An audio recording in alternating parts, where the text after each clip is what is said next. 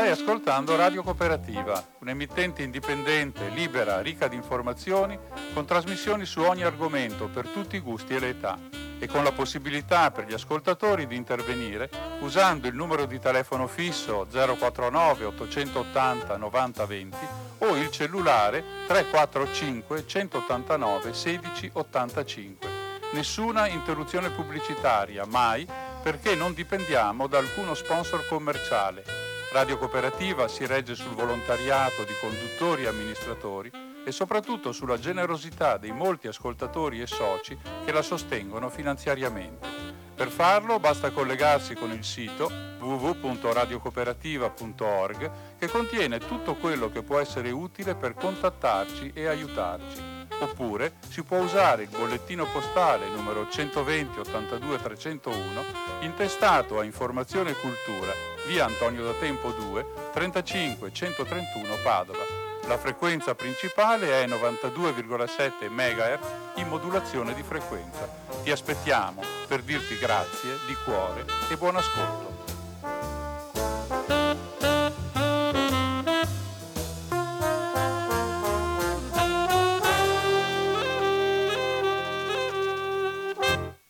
Buona serata qui da Radio Cooperativa, venerdì 29 di gennaio del 2021 comincia una nuova puntata della rubrica Cinema 2, una rubrica quindicinale di cinema che va in onda ogni due venerdì dalle 19.15 alle 20.45 e cerca di occuparsi anche di quello che può essere la vita del cinema nel territorio e non soltanto di incursioni nella cultura cinematografica, critiche e analisi di film. Facciamo anche questo, ma per quanto è possibile cerchiamo di mettervi in contatto con la gente che il cinema lo fa, che il cinema lo vive o che del cinema si occupa per passione, per missione culturale, come volete voi.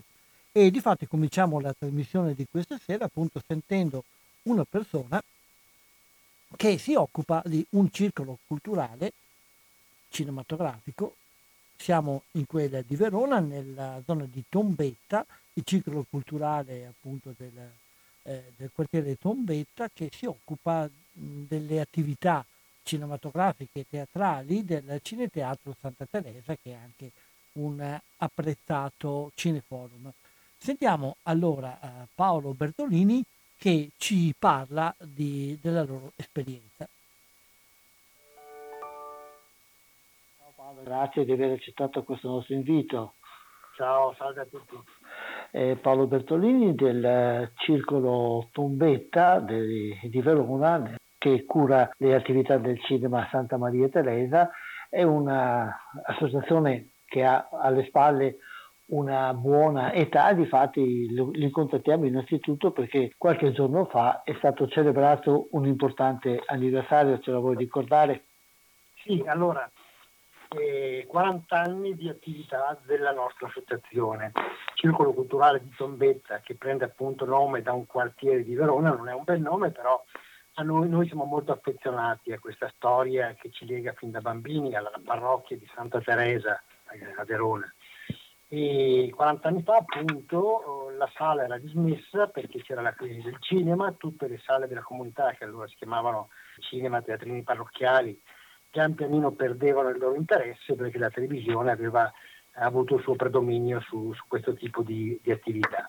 È successo che in un consiglio pastorale una sera, di cui io ero parte, il parroco dice: guardate che la sala ormai è chiusa da tempo, io pensavo di affittarla o di venderla per un supermercato. Perché io e qualcun altro ci siamo guardati in faccia e gli ho detto: ma è il caso? E niente, insomma, da lì è partita la scintilla, abbiamo provato a riattivare questo lumino e sono nati 40 anni di storia, quindi con attività prima teatrale, poi cinematografica, poi concertistica, 40 anni di attività molto vasta e con tante soddisfazioni, tanti sacrifici, fino poi ad ammodernare sempre di più la sala e a renderla più gradevole a tutte le persone che nell'arco di questi 40 anni hanno goduto di questo spazio. Noi stessi volontari in 40 anni siamo cambiati tanto, io sono uno dei fondatori e ho resistito per tutto questo tempo, per cui sono molto felice di questo. C'è stata, immagino, una crescita anche nel numero degli associati, e c'è stata anche una diversificazione per quanto riguarda l'età? Sì, beh, allora siamo partiti che eravamo proprio degli sprovveduti, dei semplici amanti e quindi fruitori di cinema e teatro. E da lì ovviamente, facendo poche attività al mese, siamo arrivati a fare 5 aperture a settimana, ovviamente in momenti extra Covid. La pandemia ci ha distrutto un po', però facevamo 5 aperture a settimana, di cui 4 di teatro e una di 4 di cinema e una di teatro il sabato sera. Il pubblico si è affezionato, pian pianino ha cominciato ad aumentare sempre di più, ad essere sempre più presente, e diciamo che il nostro apice l'abbiamo avuto intorno agli anni 2000, inizio anni 2000, e poi un po' è andato in calare, perché anche qua ci sono dei fenomeni che si presentano nella vita, e quindi per esempio, tanto per dire, nel nostro gruppo i giovani man mano che arrivano e fanno parte integrante del gruppo poi lentamente si staccano perché non c'è lavoro, quindi vanno a lavorare nella migliore delle ipotesi a Roma o Milano, e a volte anche all'estero, quindi tante volte succede che uno prende passione, dopo un anno, 2, 3 ci molla perché l'interesse del lavoro oppure anche la semplice università lo porta lontano dalla nostra sede, quindi così. Il pubblico invece che ci segue, diciamo che ha un'età, una fascia media 50-55 anni, però ci sono punte sia in alto che in basso, insomma, quindi da questo punto di vista abbiamo sempre il nostro ricambio generazionale. Il pubblico proviene dal circondario oppure anche un po' da tutta la zona di Verona? Beh, il cinema soprattutto dal circondario, perché il Cineforum vuol dire una proposta, un ventaglio di film a poco prezzo, abbastanza recenti, quindi molti si spostano da casa al cinema anche a piedi con una semplice passeggiata, e quindi abbiamo un buon riscontro. Per il teatro abbiamo persone che vengono un po' da tutta Verona e anche da fuori Verona, perché a volte le nostre proposte teatrali, pur essendo un teatro amatoriale, direi che hanno raggiunto un certo livello, quindi sono proposte di buona qualità, e ormai chi viene da noi a volte viene anche senza sapere cosa facciamo, viene a scatola chiusa, altri prendono l'abbonamento a scatola chiusa, come succede anche da altre parti, ognuno si affeziona a uno spazio, a una sala, delle proposte, e quindi per noi è lo stesso. In quanti volontari ci sono, quanti membri dell'associazione siete più o meno? Ma noi siamo circa un 25 persone che lavorano, chi più chi meno, ovviamente come in tutte le associazioni, chi dà tanto tempo, chi ne dà poco, chi ne dà un pochino, insomma, è sempre gradito quello che viene dato. Certamente ci sono persone che fanno degli sforzi molto, molto grandi per tenere in piedi un'attività del genere che è tutta non profit, quindi nessuno di noi guadagna soldi da questa attività, è puro divertimento, puro hobby. Come vi siete trovati con la chiusura? Allora, la chiusura è stata dura per quanto riguarda la parte prima dell'estate. In estate abbiamo aperto la nostra solita arena estiva, noi abbiamo un cinema all'aperto, quest'anno abbiamo intensificato le proiezioni proprio per raccogliere le esigenze di tante persone che ormai non ne potevano più, e quindi il cinema all'aperto ti dà anche una certa garanzia, una certa sicurezza, e comunque vedi un film non in televisione, perché ovviamente il grande schermo e la TV sono due mezzi per vedere il film, però assolutamente è come viaggiare utilitaria e viaggiare in Ferrari, quindi il grande schermo ti dà le emozioni. E tanta gente ci ha gratificato con la presenza di queste 40 proiezioni all'aperto che abbiamo fatto, 41 in tutto. A settembre abbiamo cominciato a recuperare i film e le commedie che avevamo perso durante il lockdown precedente, e abbiamo chiuso con una certa tranquillità, abbiamo rinnovato anche delle tessere, comunque su un 500 tesserati che avevamo al Cineforum, circa la metà ha rinnovato la tessera, per poi vedere solo 3 film e poi bloccare tutto di nuovo, e quindi dovremmo recuperare anche quest'anno. Okay.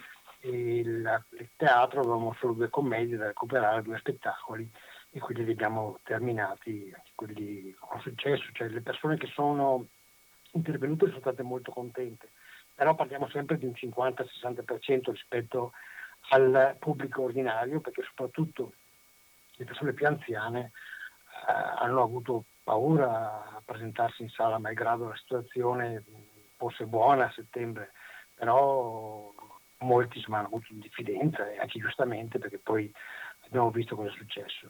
Certo, però ho visto che avete anche avviato un'attività online. Sì, per dare un qualcosa di tangibile ai nostri soci che non possono più venire al Cineforum e che hanno comunque pagato una tessera, questo come extra, non come qualcosa in alternativa ai film che dovremmo fare e li faremo appena possibile. Abbiamo cercato di dare una serie di incontri online dal titolo Conoscere il cinema attraverso chi lo fa. E abbiamo chiesto a 5 persone che realizzano il cinema, e quindi registi, montatori, sceneggiatori, di collegarsi con noi una volta ognuno e raccontare il loro mestiere. Quindi abbiamo avuto Andrea Segre come regista, poi abbiamo avuto Giuliano Amato sempre come regista, abbiamo avuto Francesco Bruni come sceneggiatore oltre che regista. Ieri sera ci siamo incontrati con un montatore, il linguaggio del montaggio è molto interessante e poco conosciuto, e appunto Davide Vizzini ci ha incontrato, e è stata una bellissima esperienza, per arrivare infine l'8 febbraio con Giulia Steigerwald, che è stata attrice ed è sceneggiatrice anche. Quindi una conclusione di questo ciclo, e questo l'abbiamo offerto a tutte le persone del nostro circolo, insieme anche con il circolo di Isola della Scala del Cineforum Capitan Bovo, a questi soci, di poter dare un'opportunità. È chiaro che questa opportunità è solo per le persone che sanno come gestire incontri online. Certo. Le persone non hanno nemmeno il computer, né tantomeno dal cellulare riescono a collegarsi per difficoltà oggettive, non sto qua a raccontare, ma è normale così. Quindi una fetta di persone l'abbiamo accontentata con un qualcosa in più, con un plus, e gli altri ovviamente devono attendere i momenti migliori di quando riapriremo. Sì, è una modalità per continuare in qualche modo a rimanere in contatto con un pubblico che, esatto, come dicevi prima, si affeziona alla sala, ed è forse una delle qualità specifiche anche un po' di tutte le sale, ma soprattutto certe sale che curano il loro pubblico. E come pensate, cosa pensate per quanto riguarda la riapertura? Speriamo che sia vero, sia alla scadenza dell'attuale decreto, anche se tutto quanto è per aria. Io sono sempre ottimista, nel senso che se i dati continuano ad essere questi che sono in decrescita, l'apertura sarà probabile. È chiaro che poi ci sono sempre mille incognite, in questi giorni pare che la variante brasiliana e quant'altro possa aggravare la situazione, e non possiamo fare altro che lasciare da parte la sfera di cristallo e sperare giorno per giorno, perché le previsioni purtroppo non le può fare nessuno, neanche gli scienziati. Quindi siamo fiduciosi in questo, speriamo che la scienza e le attenzioni di tutti noi possono portarci fuori da questa situazione orribile. Avete modalità anche di capire come la mentalità della gente? Pensate che la voglia di cinema continui ad esserci ancora, oppure si è un po' messa in crisi? Beh, noi siamo in contatto con molti nostri affezionati spettatori, frequentatori, fans, quello che vogliamo, via Facebook, Instagram, sui social. E vedo che la voglia di cinema c'è, e molti ci dicono riaprirete al più presto e noi verremo, e quindi ci sono parole di sostegno anche nei nostri confronti. Adesso proprio in occasione del nostro anniversario, il nostro 40° di cui dicevamo prima, molte persone ci hanno fatto gli auguri, perché noi abbiamo un po' pubblicizzato questo evento sui social, e molte persone sono state vicine a noi, ci hanno incoraggiato: non mollate, quando riaprirete noi ci saremo. Quindi è una specie di fil rouge con cui riusciamo ad andare avanti tutti i giorni, e questo insomma ci tiene vivi, ci tiene sempre sull'onda. Speriamo che questa fiducia e questa voglia effettivamente si mettano in moto quando saranno riaperte le porte, speriamo il più presto possibile. Faccio tanti auguri in modo che le cose si rimettano bene anche per voi, Grazie di questa chiacchierata, buona continuazione, che domani ci risentiremo in futuro se avete qualcosa di interessante da raccontarci. Molto volentieri, grazie a tutti. Grazie di sentirci. E salutiamo Paolo e i suoi collaboratori con un brano, anzi forse il trailer del film Si muore solo da vivi, che è stato montato da Vizzini e che è appunto l'ultimo personaggio, Davide Vizzini, l'ultimo personaggio che ha fatto una lezione in questa serie di appuntamenti online organizzati dal circolo di cui abbiamo appena sentito parlare. Pronto Orlando? Sono io, Chiara. Devo dirti una cosa. Mi sposo. No, hai bisogno di un lavoro. E io ho bisogno di soldi, che è ben diverso. Zio, tu suonavi in una band. Ma se hai bisogno di soldi, perché non li metti sulla pelle? Il funk è morto. Ma noi ancora no. Ma te, ci torneresti a suonare con me? No. Mi dispiace ragazzi, io adesso suono in un'altra band. Sembra che avete un ammiratore e vi vuole far suonare al suo matrimonio. È fidanzato della Chiara. La tua Chiara? 1, 2, 3, 4! Ma una sala prove normale, no? Arriva la bomba che scoppia il rimbombo. Perché hai smesso di suonare? Si tratta di me. Per colpa di una donna. Si muore solo da vivi. Ecco, con questa frase poi ironica, ma anche un po' in fondo una frase che incita alla speranza, che non si è morti, si è sempre vivi e quindi c'è sempre la possibilità di continuare a stare in piedi, a lottare, a sperare che il futuro sia migliore, ed è quello che fanno in fondo molti di questi circoli, di questi appassionati di cinema che, anche se non possono fornire il solito servizio con la sala, cercano delle modalità per incontrare almeno quella parte del pubblico che si può raggiungere con i nuovi strumenti. Abbiamo sentito varie altre esperienze anche nel corso di questi mesi e ne sentiremo anche un'altra fra poco, perché se vi ricordate un po' più o meno in questo periodo dell'anno noi sentiamo sempre l'organizzatrice di una serie di eventi che è legato al momento in cui le chiese cristiane celebrano un periodo di preghiera, di collaborazione comune per ritrovare l'unità. Ecco il tema dell'unità, del ritrovarsi insieme e del prendersi cura gli uni degli altri, al di là della prospettiva religiosa, ma anche in una prospettiva umana, è sempre un invito che è utile da ricordare. Tra l'altro il cinema, quello che viene visto nelle sale, propone proprio questa differenza rispetto alla visione in casa, ecco, di incontrarsi con gli altri, mettersi in discussione con gli altri, fare socialità. E questa è un po' la prospettiva che stanno individuando adesso anche tutti i professionisti del cinema. Forse avremo tempo alla fine di questa trasmissione di parlare di una conferenza online che ha raggruppato alcuni importanti registi e anche attori e i più grandi professionisti del cinema italiano in questi giorni, che hanno tutti quanti puntato sulla necessità di preparare la riapertura, di non partire così alla chetichella, ma di prepararla con una serie di iniziative che tutti quanti hanno individuato il futuro di queste iniziative nel fatto di valorizzare l'elemento socialità della sala ed anche valorizzare l'elemento che la sala ormai non può più limitarsi a dare i soliti film, ma deve dare anche un prodotto diverso. Ed è un po' quello che fanno le piccole sale, che fanno anche teatro, avete sentito, musica e altre cose. È un'esperienza che va un po' rivalutata e riportata. Ma speriamo di poter parlare presto di queste cose. E intanto sentiamo allora la responsabile di questa serie di incontri sull'unità, sull'unione delle religioni, Inter Religious, che quest'anno però va in attività senza la parte cinematografica.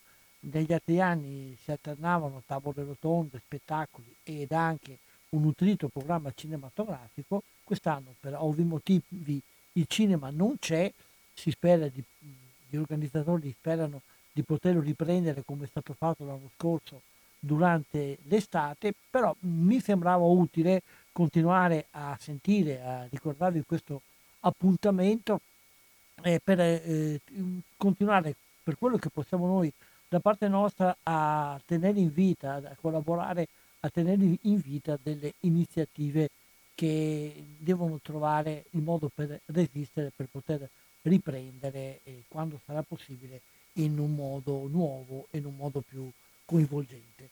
Sentiamo allora l'intervista con Beatrice di Stato.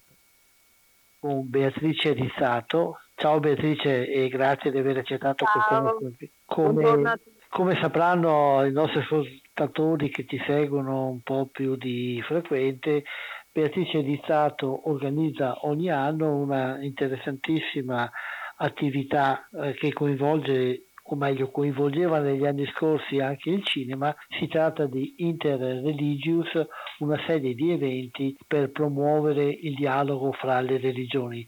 Quest'anno, per ovvi motivi legati alla pandemia, non ci sarà la parte cinematografica, però ci tenevo lo stesso a parlare con lei dell'edizione di quest'anno, sperando tra l'altro che in futuro si aprano anche delle strade possibili per lo schermo. Ci tenevo comunque a parlare con lei per continuare il discorso degli anni scorsi su un tema che è sempre di calda attualità e di grande importanza per il nostro mondo contemporaneo. Allora ecco, consumata questa doverosa introduzione, ti chiederei Beatrice di spiegare come è impostata l'edizione di quest'anno e appunto perché non c'è il cinema e cosa rimane comunque.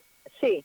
Grazie Umberto per questo spazio ormai consueto che ci dedichi al dialogo interreligioso. Io, come hai detto, mi occupo, ormai è l'8ª edizione, di dialogo tra le religioni. Cosa c'entra il dialogo legato al tempo che stiamo vivendo? C'entra tantissimo perché ogni religione, come dire, sostiene o dovrebbe sostenere quello che è il tema cruciale di questa rassegna, che è prendersi cura di sé, degli altri e del mondo. L'abbiamo intitolato così proprio, prendersi cura di sé, degli altri e del mondo, le religioni di fronte alla crisi sociale e ambientale. Quindi cosa possono dire le religioni davanti a una situazione non solo drammatica che stiamo vivendo, ma a una situazione che ci portiamo ormai dietro per quanto riguarda la crisi ambientale e sociale, direi da diversi anni. Quindi che cosa possono, come dire, quali percorsi o quali idee, quali proposte possono dare le religioni sui temi della crisi, appunto, sul tema del prendersi cura in un tempo di crisi, di se stessi, degli altri, del mondo, perché le religioni in qualche modo ci affratellano, ci rendono, come dire, vicini anche tra popoli lontani. Quindi attraverso, ecco, 5 tavole rotonde, come dicevi tu Umberto, quest'anno sacrifichiamo tutti gli altri eventi. Interreligious è una rassegna che raccoglie e propone, come dire, eventi di natura artistica, di natura musicale, di natura cinematografica, come sottolineavi, e di parole attraverso le tavole del confronto nel dialogo.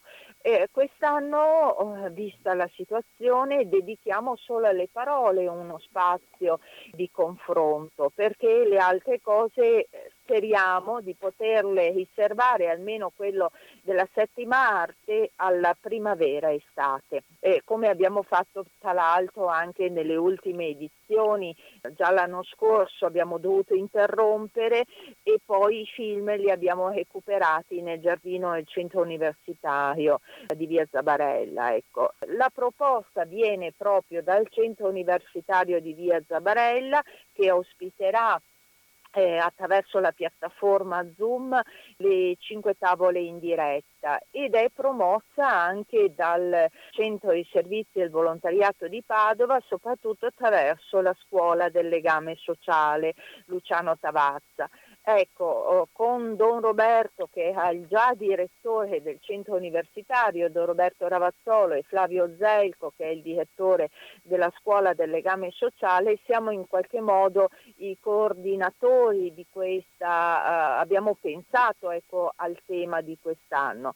E poi materialmente io dirigo il tutto e ho proposto io stessa di soffermarci semplicemente sul confronto dialogico. Attraverso quindi sguardi, esperienze e testimonianze diverse avremo degli illustri ospiti che ci racconteranno qualcosa sul tema della cura. Cosa significa, secondo ogni prospettiva o tradizione religiosa, occuparsi della cura di se stessi in primo luogo per poter curare gli altri.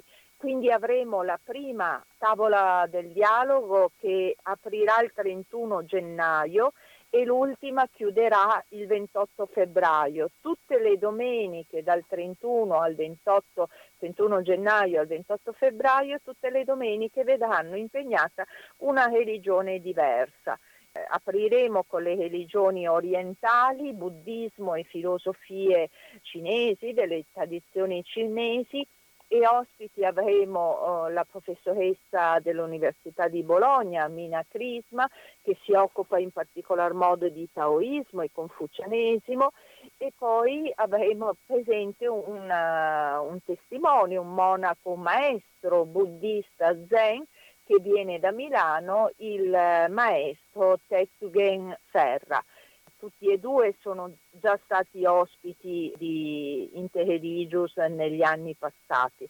Poi il 7 febbraio avremo l'appuntamento con una teologa islamo-cristiana che si è laureata alla Gregoriana di Roma, ma è laureata anche alla Sapienza in studi islamici, è un'iraniana e si chiama Shahrzad Houshmand.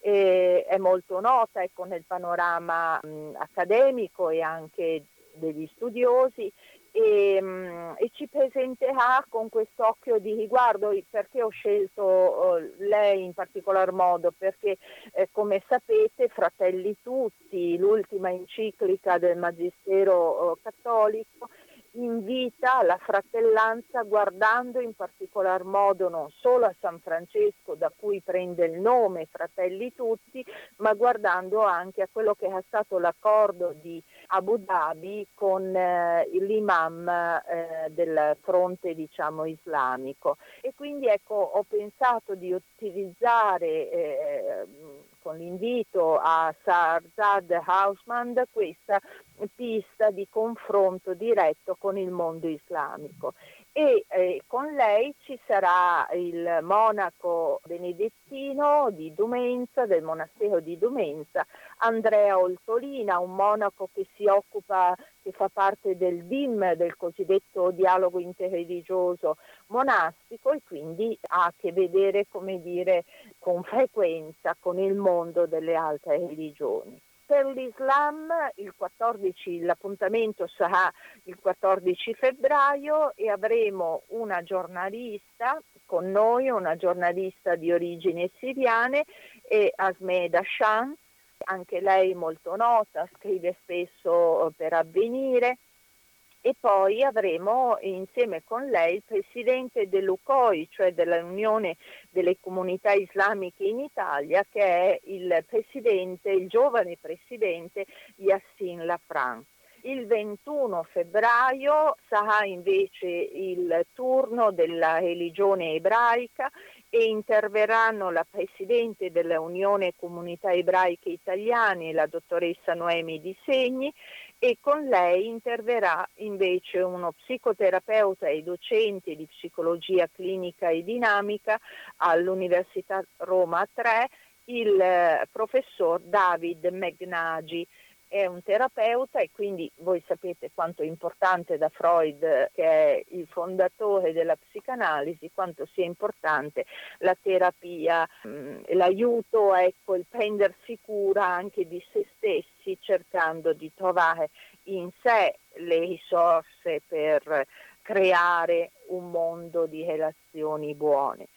E a concludere, ultimo ma non ultimo per importanza, ovviamente, semplicemente per gestione del calendario, ultima sarà la religione induista, che avrà anche qui due grandi rappresentanti, che sono la vicepresidente dell'Unione Induista Italiana, Amsananda Ghiri, che è monaca presso l'ashram di Altare in provincia di Savona. E anche lei ospite abbastanza, come dire, frequente alla rassegna di Inter Religious, ed è sempre un piacere e una gioia ascoltarla. E con lei ci sarà il professor Roberto Catalano, che è docente di teologia e prassi del dialogo interreligioso presso l'Università dei Focolarini Sofia. Roberto Catalano ha vissuto per 30 anni in India, quindi ci porterà un po' la sua esperienza oltre che la sua professionalità accademica. Questi sono gli appuntamenti che, come dicevo, potranno essere seguiti in diretta sulla piattaforma Zoom che il Centro Universitario attiva, e poi sui due canali YouTube e Facebook sempre indicati sulla locandina del centro universitario. Basta andare sul sito, ecco, del centro universitario del CSV di Padova per trovare tutte le informazioni, i link per il collegamento. All'inizio, ecco, presenteremo la rassegna, io modererò le tavole rotonde e insieme con me all'inizio, insomma, ci sarà un saluto di Don Roberto, dico già direttore perché quest'anno è stato cambiato, abbiamo un nuovo direttore che è don Giorgio Besse al centro universitario, ma aveva già un impegno, quindi penso nel corso, ecco, della rassegna anche lui interverrà con un saluto. Io ringrazio questi due enti, il centro universitario di via Zabarella, che è della diocesi di Padova, e il CSV, il centro servizio del volontariato, per aver sostenuto e creduto in tutti questi anni in questo importante appuntamento che ormai è conosciuto, direi, in tutta l'Italia. Insomma, Radio 1 ci presenta sempre ogni anno con questo appuntamento e mai come quest'anno, ecco, lo sento particolarmente questo tema della cura, perché forse dobbiamo educarci alla cura, io credo, di tutto ciò che ci circonda, a partire appunto da noi stessi. Sono perfettamente d'accordo con questa necessità che la pandemia ha acuito e alla quale ha dato una nuova prospettiva. Ricordiamo, per coloro che possono e che vogliono partecipare, che quest'anno non occorre andare al centro universitario, anzi non si può andare, per ovvie ragioni, ma si può seguire tutto, esatto, si può seguire tutto attraverso Zoom, guardando, adesso dare tutti i link è un po' complicato, però nella pagina dei siti del centro universitario, pagina Facebook oppure digitando semplicemente Inter Religious nel browser, trovate tutte le indicazioni per poter accedere ogni domenica dalle 15:30, bravo, che mi ero già dimenticata, dalle 15:30 alle 17:30 l'appuntamento.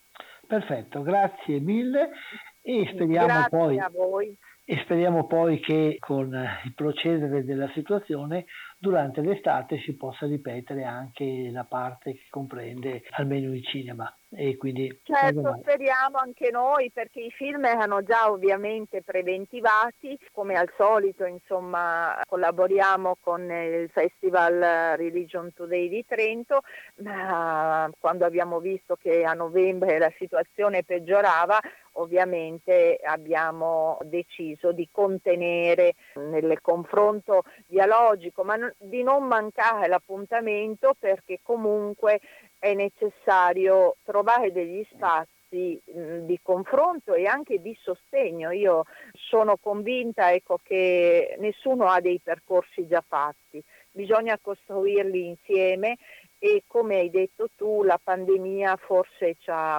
riportato davanti la realtà cruda così come la dobbiamo, come dire, affrontare, e finirà anche questo tempo e possiamo così prepararci per costruire qualcosa di buono, ecco, io spero in questo. E lo speriamo tutti. Grazie Beatrice, bocca al lupo, grazie, buon lavoro. A te.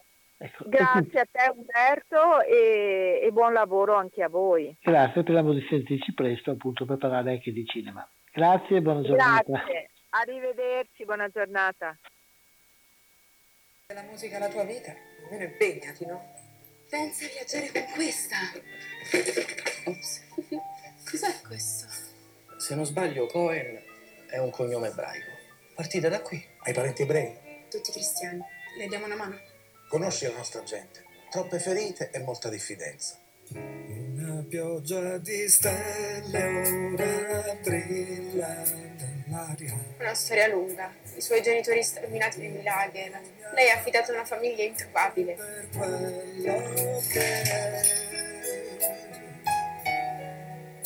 Da quando ti ho conosciuto sono confuso. Mi sono resa conto che dobbiamo combattere ancora molte paure reciproche. Questa storia va oltre te o me.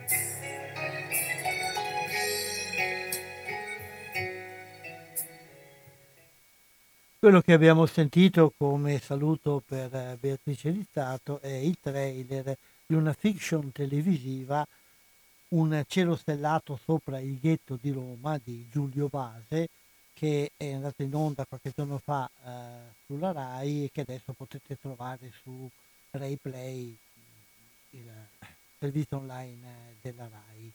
È una fiction, un film di durata normale, che racconta la storia di una giovane che trova una fotografia in una soffitta e poi si scopre che si è trattata di una ragazza ebrea che è stata coinvolta nella deportazione del ghetto, e lì si sviluppa una storia in cui i cristiani ed ebrei, per questo ecco, c'è il collegamento con l'unione da parte di ragazzi che provengono da abitudini, anche da modi di vita, da famiglie, da culture diverse, quali si mettono assieme per raggiungere uno scopo profondamente umano.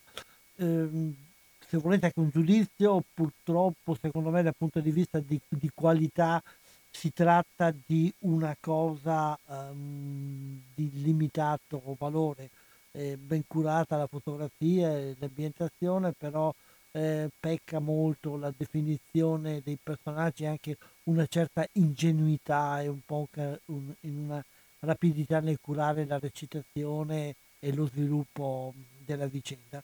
Però se volete vederlo, insomma, è piacevole, si vede tranquillamente e riporta alla luce e riporta all'attenzione questa necessità di una collaborazione, di andare al di là di certi steccati, di certi stereotipi che ci facciamo di solito. E così anche parlando del ghetto di Roma, parlando della deportazione degli ebrei, entriamo in un'atmosfera che in questi giorni ci ha coinvolto parecchio. Qualche giorno fa, infatti, vi ricordate che è stata celebrata la giornata della memoria, che nell'anniversario della liberazione del campo di Auschwitz da parte delle truppe russe ogni anno ripropone il tema della Shoah. E mi fermerei un attimo su questo, perché i rapporti fra la Shoah e il cinema sono rapporti molto stretti. Probabilmente la gran parte di noi e la gran parte anche della popolazione internazionale, dell'opinione pubblica internazionale, ha avuto proprio il primo contatto con la prima conoscenza di questa grande tragedia proprio attraverso il cinema. Sì, ci sono stati anche libri, soprattutto quello di Primo Levi, Se questo è un uomo, e altre cose che poi sono venute dopo, però secondo me a livello proprio più popolare, ecco, certi film che già negli anni 50, ecco, più o meno contemporanea con la presenza del cinema, con la presenza dei grandi libri, delle grandi narrazioni scritte, ma il cinema era entrato ancora prima nella documentazione e nell'attirare l'attenzione del pubblico su queste. Andiamo ancora agli anni 40, dove il primo film che ha imposto all'attenzione pubblica occidentale la visione del dramma, della tragedia che si stava aprendo per tutto il mondo, a partire proprio dalla Germania di Hitler, è stato uno dei film più grandi della storia del cinema, quel grande dittatore che Charlie Chaplin ha avuto una enorme difficoltà nel realizzare, praticamente se l'è dovuto pagare da solo perché nessuno lo voleva finanziare per paura di complicazioni diplomatiche o di altro genere con la Germania nazista. Il film esce nel 40, però è stato fatto prima, ancora prima della guerra. Però un altro film di quegli anni che esce ancora durante la guerra, un altro film che forse molti di voi hanno visto, e Vogliamo vivere di Ernst Lubitsch,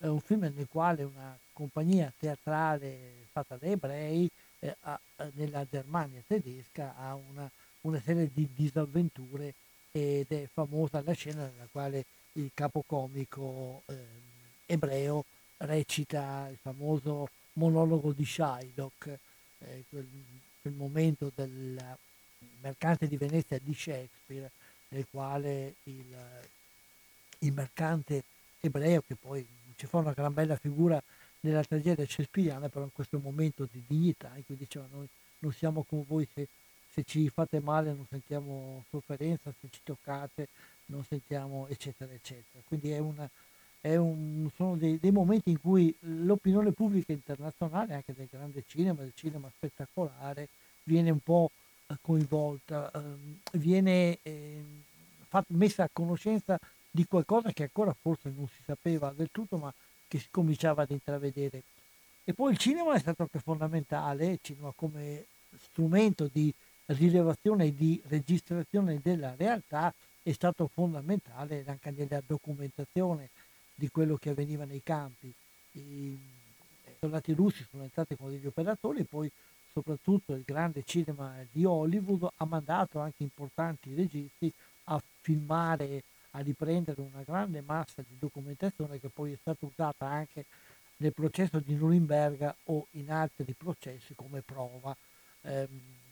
Grandi registi come Fred Zinnemann o Billy Wilder, lo stesso Hitchcock, George Stevens, sono stati autori di questi documentari, alcuni dei quali poi non sono nemmeno arrivati nelle sale perché erano troppo sconvolgenti.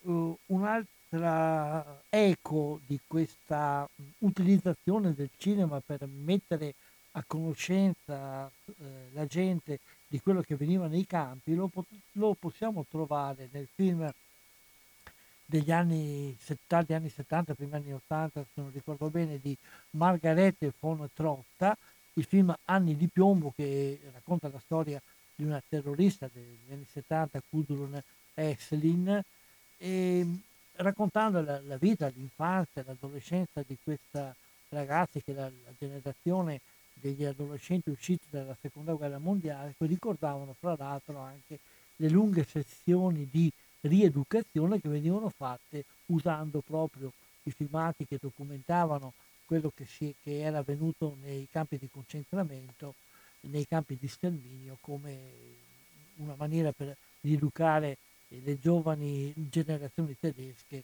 ad avere un atteggiamento diverso nei confronti del futuro. E un altro momento importante nel quale si comincia a parlare, si comincia a descrivere apertamente la storia della Shoah, sono fine anni 40, anni 50. Il libro di riferimento, Se questo è un uomo, nel 47 era stato rifiutato dalle grandi editrici, e in Audi soprattutto, ed era stato pubblicato in un scarsissimo numero di copie, un 2000 copie, poco più, da una piccola editrice. Solo una decina di anni più tardi poi è stato ripreso, e proprio sono gli anni nel quale escono anche alcuni film che impongono a tutti l'attenzione a questa tragedia. Il più famoso forse a livello internazionale è Il diario di Anna Frank di George Stevens. Non è la prima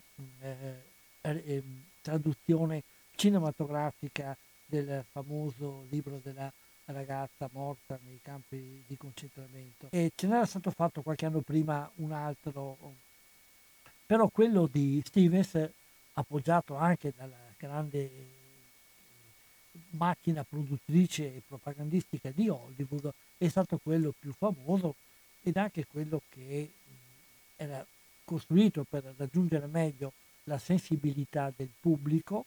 E tra l'altro, nonostante si tratti di un film hollywoodiano, con tutto quello che c'è di dietro, però il film è rigoroso, attento rigorosamente alla fonte, a non tradire nulla di quello che è la storia raccontata in prima persona da Anna Frank. Poi in quegli anni, poi più o meno fra fine anni 50 e primi anni 60, troviamo film che ancora una volta perlomeno emozionano il pubblico sulla tragedia degli ebrei. Exodus di Otto Preminger, che non è proprio un film sulla Shoah, ma è un film sui reduci del campo di concentramento che cercano con grandi difficoltà di ritornare in Palestina, dove la situazione crea loro dei problemi per motivi completamente diversi e nuovi. Un altro film importante dedicato al processo di Norimberga o ad altri processi. Più avanti arriveremo con il film più monumentale anche sui processi fatti agli ex nazisti, che è I vincitori e vinti, che non è dedicato al processo di Norimberga ma a un altro processo secondario. Insomma, la presenza del cinema come momento di conoscenza, di riflessione, è importante su questo, e quindi vorrei un po' ricordarvi, come sto facendo da un po' di tempo, qualche altro film importante. Molti di questi film li potete trovare anche in rete o su YouTube o su qualche altro mezzo o su qualche piattaforma. Poi magari alla fine daremo un po' di indicazioni un po' pratiche di quello che in questi giorni si può vedere nelle piattaforme, ed è molta roba. Farei però adesso una piccola pausa, in modo di fare un attimo di riposo per le nostre orecchie, e la facciamo appunto prendendo un trailer di uno di questi film.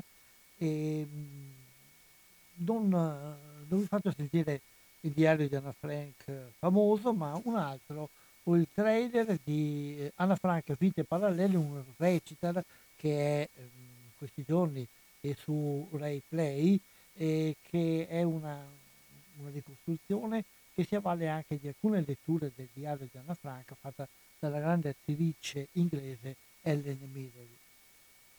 Continuare a vivere anche dopo la mia morte. Anne Frank. Come sarebbe stato il futuro che sognava se fosse sopravvissuta ai campi di sterminio? Il 4 agosto 1944 scompare insieme a 1,5 milioni di adolescenti e bambini come lei. Per non dimenticare, un documentario fatto degli strazianti ricordi di chi c'è ancora e dalle pagine di quel prezioso diario che Helen Mirren ha letto per noi. si faceva tutto circondati dalla morte e per noi era diventato normale. In prima visione. Mi sarebbe piaciuto giocare, ma non in quel campo lì. Anne Frank, vite parallele. Continuiamo a vedere un po' allora alcuni film che, ripeto, potete anche in gran parte facilmente ritrovare in rete, per chi ovviamente ha la capacità, la possibilità di utilizzare questo strumento. In un primo tempo, come è capitato anche per la letteratura, il cinema sulla Shoah ha adempiuto un compito di carattere informativo ed anche emotivo, cioè far conoscere, far sapere quello che è capitato, ma anche provocare emozione in coloro che lo vedevano. E i film che abbiamo citato più o meno sono su questa linea.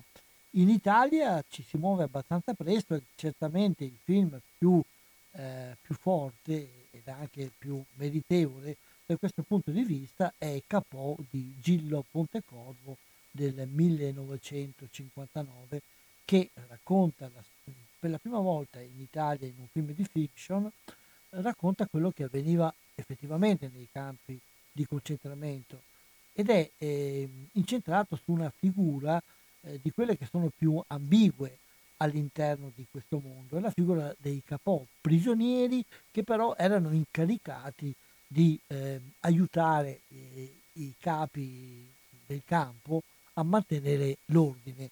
Quindi erano un po' quelli che Totò avrebbe chiamato i caporali e che appunto come piccoli potenti avevano una crudeltà nei confronti dei loro compagni di prigionia in fondo, che è rimasta poi famosa negli decenni successivi. Altro tipo invece di dimensione è quella che cerca di raccontare delle storie vere o inventate di alcune persone, mostrando la difficoltà, mostrando anche l'ambivalenza che a volte le persone che erano coinvolte nei campi erano costrette a manifestare e a tirar fuori da sé. Ne parla abbondantemente anche Primo Levi. In fondo i temi che i film svolgono su questo sono temi che già sono contenuti tutti nelle riflessioni di Primo Levi.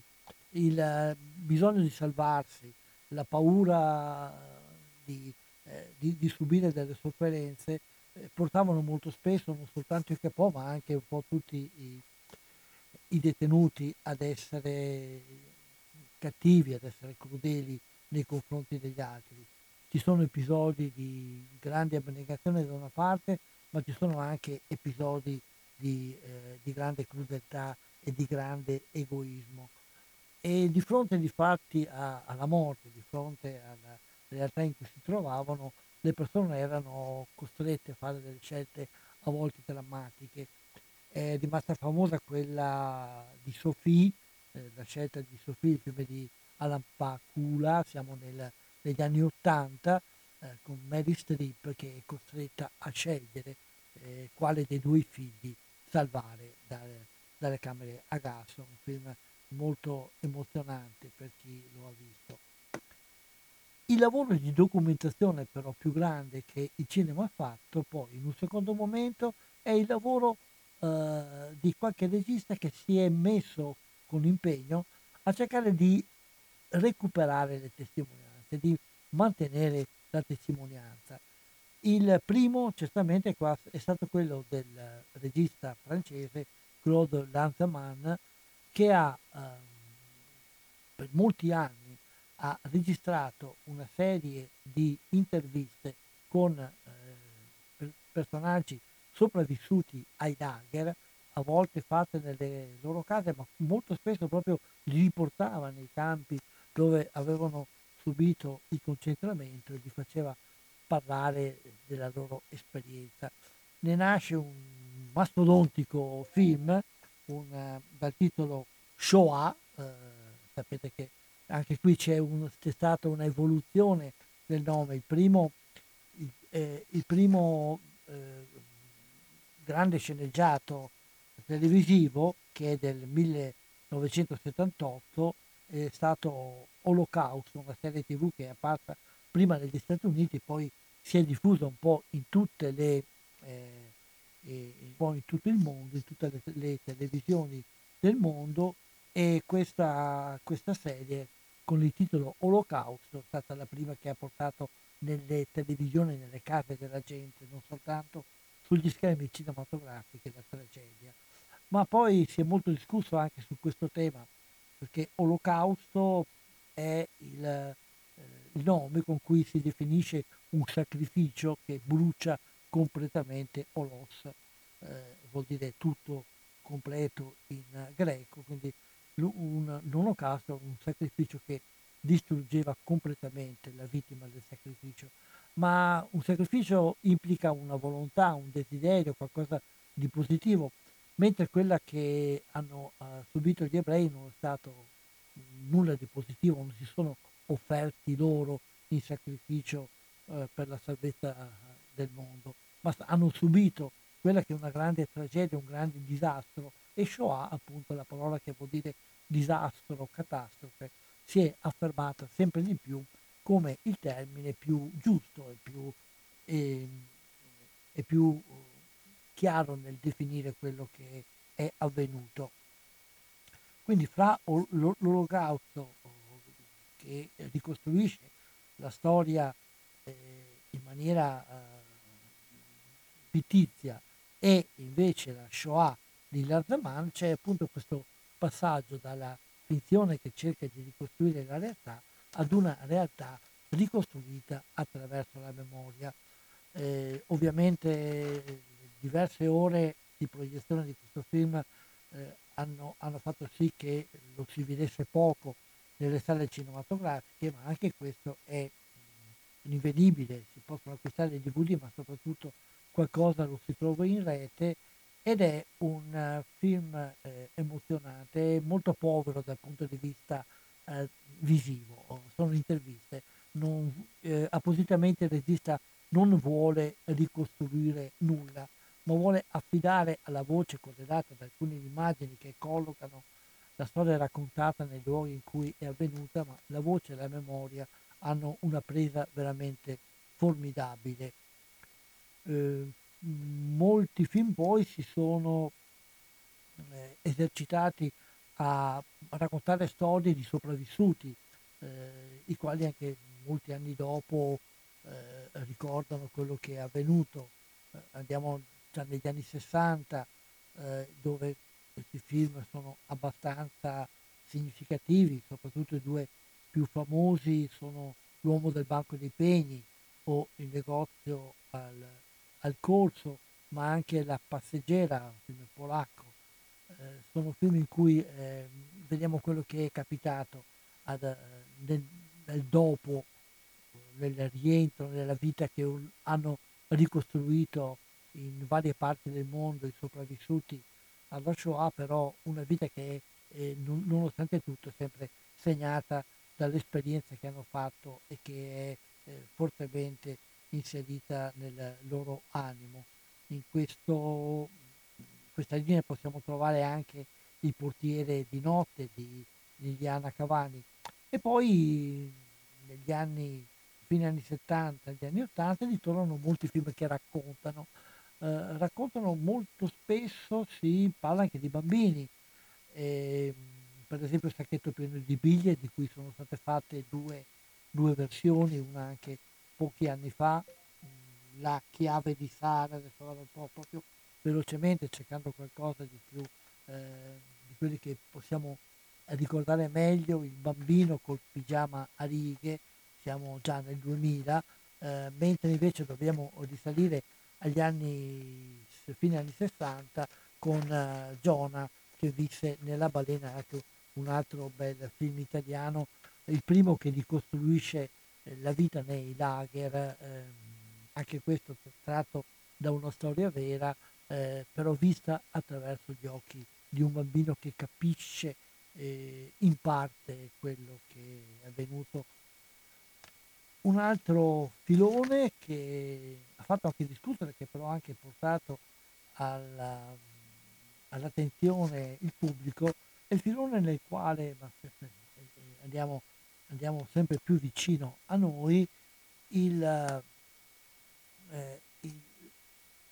Shoah, questa tragedia, viene visto in una maniera dove la fantasia e dove anche un pizzico di umorismo che diventa però molto amaro, portano il racconto su toni diversi da quelli tradizionali. E qui possiamo ricordare soprattutto La vita è bella di Benigni e il film analogo che è quello di Radomir Alianu, Trandesi e Treno di vita, due film che rivisitano la storia in maniera ironica, a volte anche satirica, e su questo proprio ci possiamo aggiungere l'anno scorso, film anche questo un po' bloccato dalla pandemia, Yo-Yo Rabbit del comico neozelandese Taika Waititi, che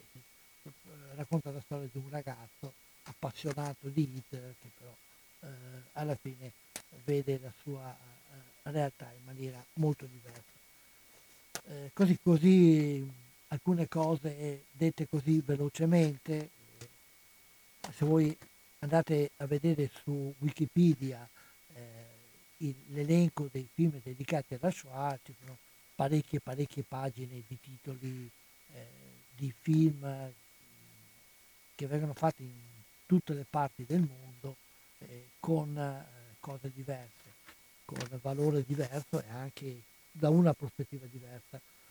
La prospettiva forse più amara è quella che ha creato un filone che è durato negli anni 70 soprattutto, e che rivisitava la storia dei campi di sterminio in maniera pornografica, perché purtroppo la qualità della moralità umana si permette un po' di tutto. Facciamo un'altra pausa con un altro trailer e andiamo sempre su questo discorso che stiamo facendo. Vi farei sentire un brano, anche la parte finale, di quello che è stato il primo documentario che si è imposto all'attenzione, non tanto al grande pubblico, ma più a quello degli esperti e degli appassionati. Uno dei primi film di Alain René, uno dei grandi registi francesi, che viene fuori anche lui con la Nouvelle Vague, e poi prende anche strade diverse, e Notte e Nebbia, forse il primo documentario ricostruito attraverso un progetto cinematografico forte e pieno di immagini prese da documenti di archivio molto ma molto scioccanti. Il film si avvale di un commento sonoro di uno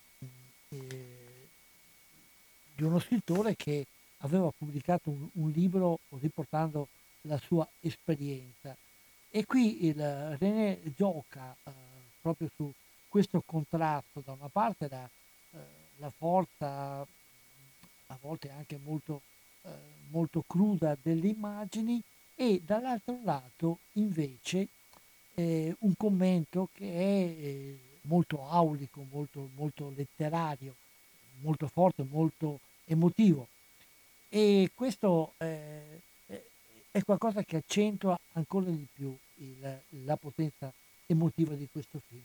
Sentiamo quindi la parte finale di questo Notte e Nebbia. Notte e Nebbia erano le iniziali delle parole con cui i prigionieri politici venivano indicati nei campi di concentramento, per indicare che Notte e Nebbia era il destino futuro che li attendeva. Les déportés regardent sans comprendre. Sont-ils délivrés? La vie quotidienne va-t-elle les reconnaître? Je ne suis pas responsable, dit le capot. Je ne suis pas responsable, dit l'officier. Je ne suis pas responsable. Alors, qui est responsable?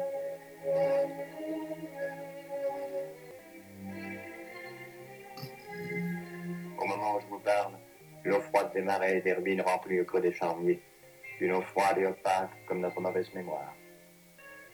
La guerre s'est assoupie, un œil toujours ouvert. L'herbe fidèle est venue à nouveau sur les apples places, autour des blocs. Un village abandonné, encore plein de menaces. Le crématoire est hors d'usage. Les ruses nazies sont démodées. 9 millions de morts hantent ce paysage. Qui de nous veille de cet étrange observatoire pour nous avertir de l'avenue des nouveaux bourreaux? Ont-ils vraiment un autre visage que le nôtre? Quelque part parmi nous, il reste des capots chanceux, des chefs récupérés, des dénonciateurs inconnus. Il y a tous ceux qui n'y croyaient pas, ou seulement de temps en temps. Il y a nous qui regardons sincèrement ces ruines, comme si le vieux monstre concentrationnaire était mort sous les décombres, qui feignons de reprendre espoir devant cette image qui s'éloigne, comme si on guérissait de la peste concentrationnaire. Nous qui feignons de croire que tout cela est d'un seul temps et d'un seul pays, et qui ne pensons pas à regarder autour de nous, et qui n'entendons pas qu'on crie sans fin.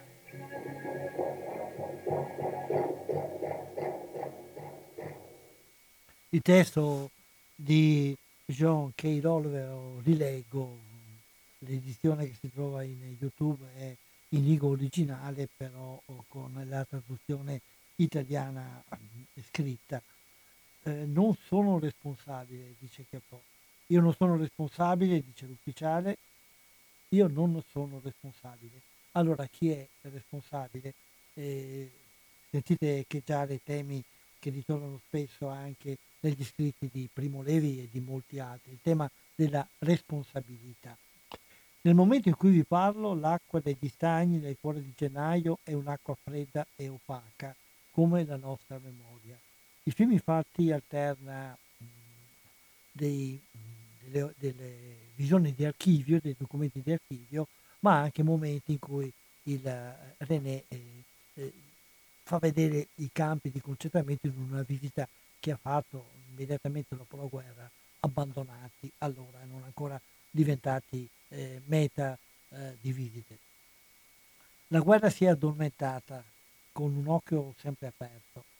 L'erba fedele è cresciuta di nuovo sugli spiazzi attorno alle baracche. Un villaggio abbandonato, ancora pieno di minacce. Il crematorio è fuori uso. Le astuzie naziste sono fuori moda. 9 milioni di morti frequentano questo paesaggio. Chi veglia su questo osservatorio per avvertirci dell'arrivo dei nuovi carnefici? Avranno davvero un viso diverso dal nostro? Da qualche parte tra di noi restano dei capò fortunati, dei capi recuperati, dei delatori sconosciuti. Ci sono quelli che non credevano. Ci siamo anche noi, che guardiamo queste rovine come se la violenza dei campi fosse morta sotto le macerie. Fingiamo di sperare di nuovo davanti a questa immagine che si allontana, come se si guarisse da questa peste. Fingiamo di credere che tutto ciò è di un solo tempo e di un solo paese. E non pensiamo di guardarci intorno e non sentiamo che si grida senza fine. Ecco il tema della responsabilità, è il tema di, come diceva Levi, se questo è accaduto, allora può accadere. E purtroppo noi basta che guardiamo i telegiornali di questi giorni per vedere come queste cose si sono e si stanno ancora ripetendo. Ecco, questo tema della responsabilità, del ripetere, è il tema anche della fine che hanno fatto i responsabili, al di là dei processi, è un altro tema che viene sviluppato nel cinema. Già subito dopo la guerra, Orson Welles in un suo film Lo straniero parlava di un fuggitivo che in fondo era un ex criminale nazista, ma famosa poi è stata anche tutta la cinematografia che si è svolta attorno alla cattura di qualche importante personaggio. Il più famoso certamente è stato Eichmann, e sul processo di Eichmann c'è anche oltre che la registrazione documentata del processo, c'è anche lo specialista un film che racconta un po' la sua figura. E poi non possiamo dimenticare un altro film di Margarete Fontrotta dedicato a Hannah Arendt, che è inviata come giornalista a seguire il processo di Eichmann, riflette un po' su quella che poi diventerà la formula famosa della banalità del male, cioè il fatto che non ho paura dei mostri, diceva Primo Levi, ma ho paura degli uomini normali. Ecco, su questo si interrogano un po' spesso i registi. Remember di Atome Goyan di qualche anno fa racconta la storia di due anziani che hanno subito le tragedie dell'Iraq e vanno alla ricerca di colui che ha causato le loro sofferenze. Ecco, e poi nel finale avremo una sorpresa abbastanza inattesa. Ecco, che mette in questione sempre la difficile riga che divide i buoni dai cattivi, il bene dal male, le scelte giuste dalle scelte sbagliate. C'è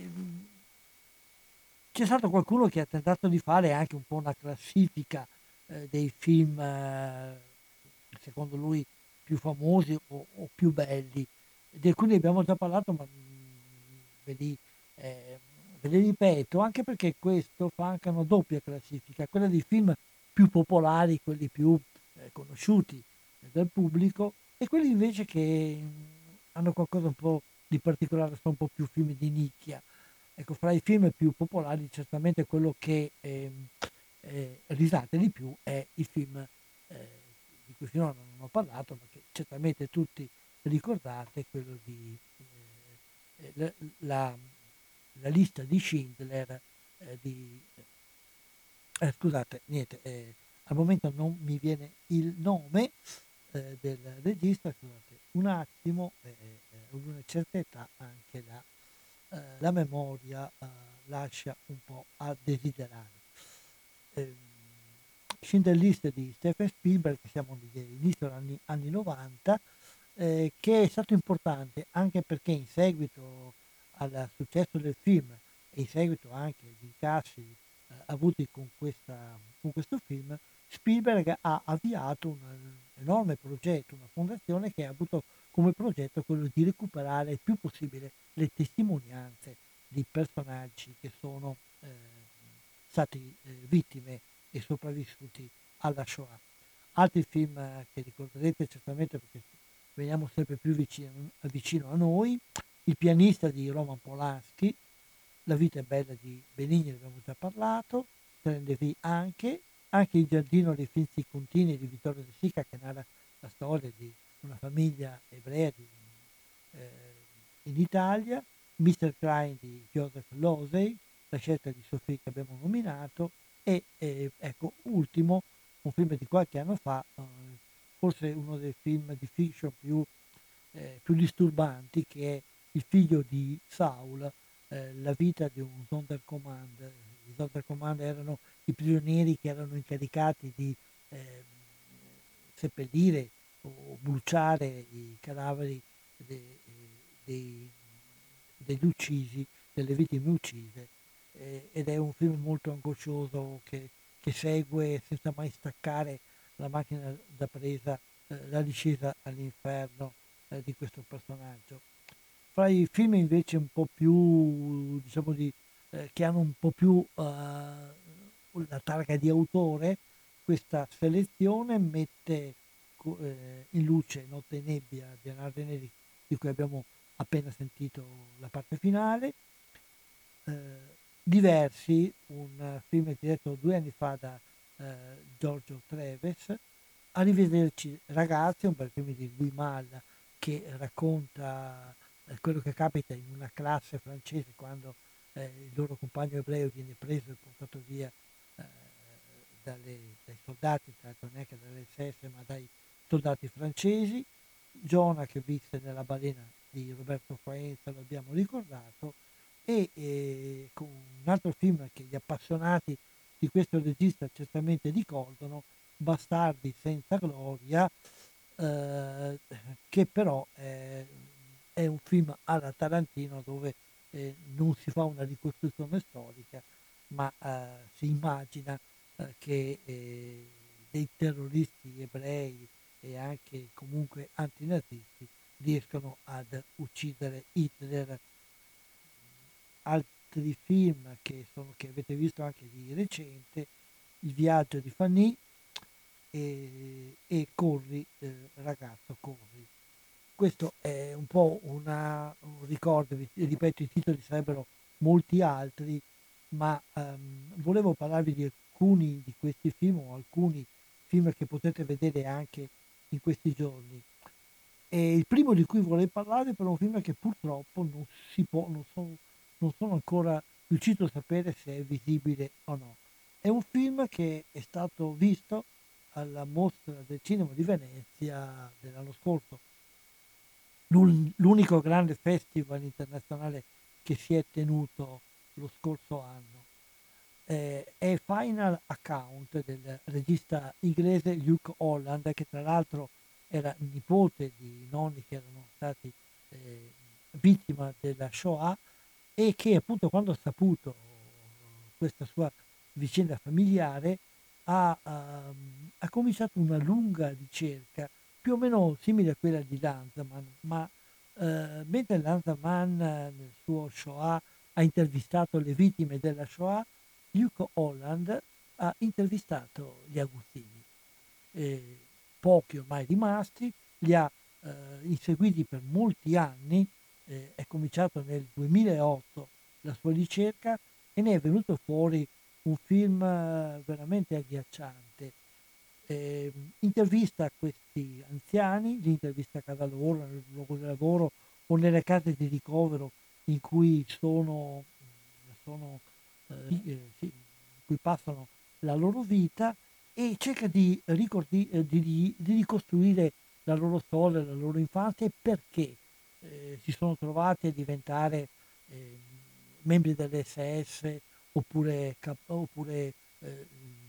lavoratori nei campi di concentramento o comunque soldati della Luftwaffe incaricate anche di operazioni di sterminio.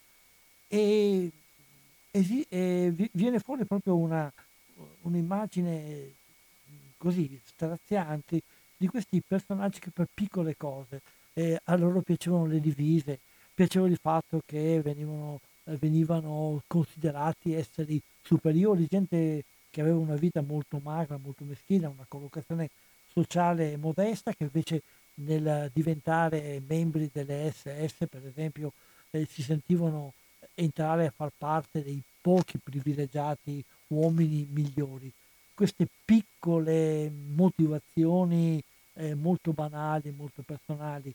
Ecco, è proprio vero che la banalità del male qui acquista una dimensione veramente agghiacciante. Farebbero pena a questi personaggi perché ormai sono vecchi, a volte sono ammalati, però quando sappiamo cosa c'è di dietro, ecco, non si sa chi meriti più pena, se loro, la loro coscienza o le loro vittime. E la domanda finale a cui il regista sottopone i suoi intervistati è quella che fa scattare in loro un processo di cui non sappiamo la fine. E vi sentite colpevoli? E non tutti sanno rispondere a questa domanda. C'è qualcosa dentro di loro che li pone di fronte a se stessi. E è un film veramente molto forte, molto grande. Qualcuno lo ha definito uno dei più bei film sulla Shoah. Certamente sarebbe da vedere.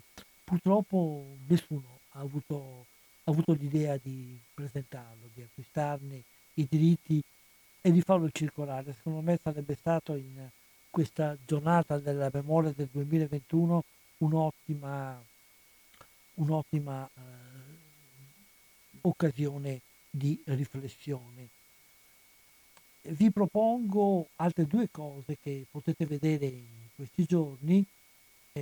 Uno è Se questo è amore, che mi pare si possa vedere in Sky a pagamento, ed è una storia su cui più volte il cinema è ritornato, la storia di amore fra un ebreo e un ebreo, la storia di amore addirittura fra un nazista ed una ebrea, e in questo caso è una storia vera, la storia di una ragazza della Bielorussia, slovacca, una bella ragazza che voleva fare la carriera di attrice e di cantante e che costretta a cantare in una festa all'interno di un campo di concentramento, proprio ad Auschwitz, viene notata da uno degli aguzzini, quale si innamora di lei, la protegge, l'aiuta, però non ha un sentimento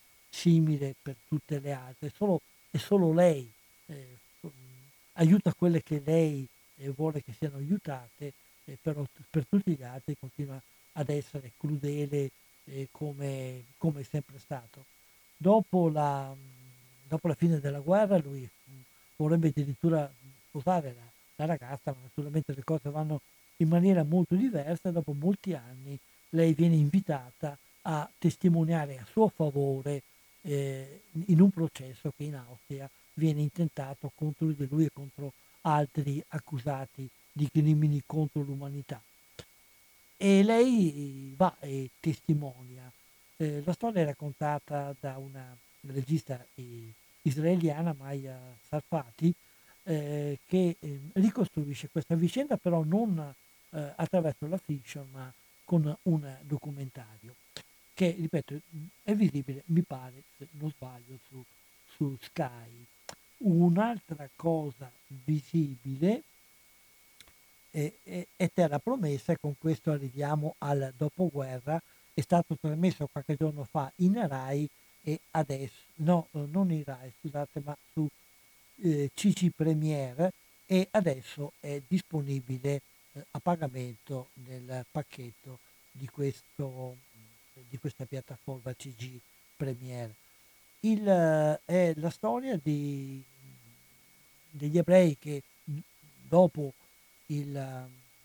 l'uscita dai campi di concentramento non trovano la possibilità di ricostruirsi una vita in Europa e decidono di andare in Palestina ad unirsi agli altri ebrei che stanno ricostruendo lo Stato di Palestina, scontrandosi con le difficoltà poste dal protettorato inglese, che non vuole creare problemi con la popolazione araba. Un momento molto brutto, molto difficile, molto complesso e molto tragico, anche questo della storia mondiale, non più europea, del dopoguerra, da dove poi nascerà tutta la drammatica tragedia della Palestina che continua ad esistere ancora oggi. Ecco, il film, anzi più che un film è un documentario, racconta un po' quello che è stato fatto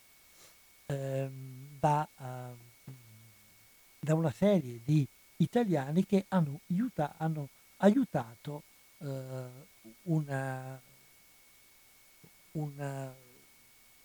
caricato di quello che era il Mossad nascente, che aveva il compito di trasportare più ebrei possibile in Palestina, aiutato anche da una donna italiana. Racconta varie vicende, varie storie che sono interessanti per scoprire dei momenti meno conosciuti della storia anche italiana del dopoguerra. Il film